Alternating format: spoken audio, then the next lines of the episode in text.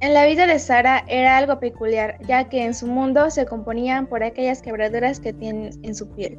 Si se partían como la cerámica al sentirse mal con ellos o con otros.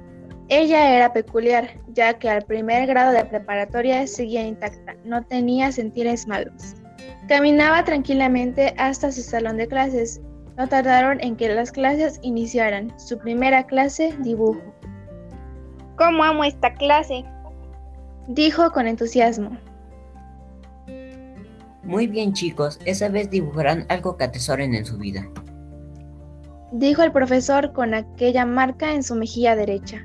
Sara comenzó a dibujar un corazón. Para ella los sentimientos y emociones son lo que más atesora en la vida. Cabe aclarar que Sara no es muy buena en dibujo, por lo que sus compañeros empezaron a burlarse de ella. Rían los compañeros. Miren, parece un corazón. Rió un compañero. Tienes razón, y lo peor de todo es que se cree Picasso. Comentó otro compañero. Ah, sí, pues no me importa cómo lo vean, es hermoso, yo soy la mejor de todos aquí.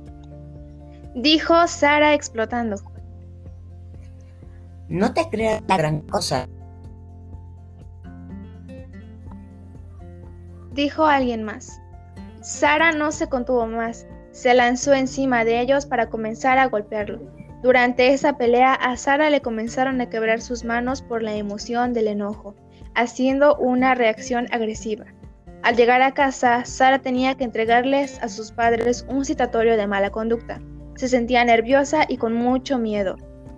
Esta al entrar al comedor se encontró con su madre, con su padre en su tableta trabajando y a su madre en una llamada telefónica con su jefe, ambos con quebraduras que se veían por todo su cuerpo. Esta con miedo le entregó el citatorio a su padre, que la miraba con seriedad.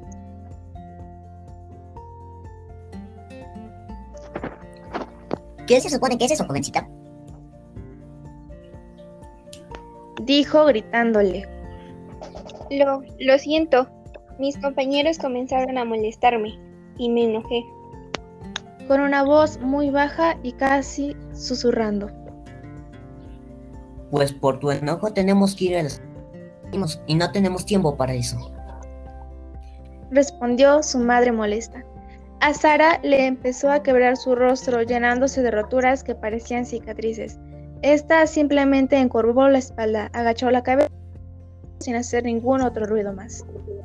Llorando, salió de casa, caminó hasta un parque cercano, sentándose en una banca, limpió sus pequeñas lágrimas que salían de sus ojos. De repente, un joven de unos cuatro años mayor que ella se acercó. Esta lo miró con detalle. El chico no tenía cicatriz alguna. Este le tomó su mano y dijo sutilmente. Sé que en la vida te presentan muchas situaciones muchas situaciones, sean buenas o malas. Tus emociones alteran haciendo aún más grave el problema, pero por un momento respiras y cuentas hasta 10, verás que podrás controlar todos los problemas que tengas. También puedes meditar o hablar contigo mismo por las noches por cómo te sentiste en ese momento. Dijo sin soltar su mano. La chica hizo lo que se le recomendó, Respiró y contó hasta 10, haciendo que sus cicatrices desaparezcan. Sara abrazó al chico felizmente, se separó y fue corriendo a casa.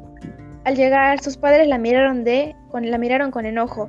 Sin embargo, Sara les dijo, Hablemos de esto tranquilamente, respiremos y hablemos.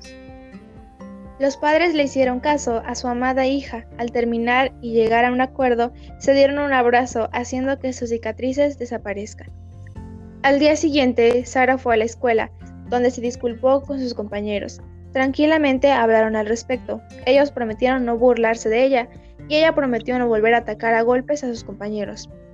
Para terminar, se dieron un abrazo grupal, haciendo que a todos desaparecieran sus cicatrices. Al aprender a controlar tus emociones, necesitas varias técnicas o herramientas para lograr tener una reacción asertiva. Esta que esta es la que más te beneficia en tu salud mental. Hay muchas herramientas para lograr tener una autorregulación emocional estable. Unas de ellas son Cuida tu rutina de sueño. Respira. Cuenta hasta 10. medítalo con la almohada. Haz públicas tus metas. Prepárate para el cambio.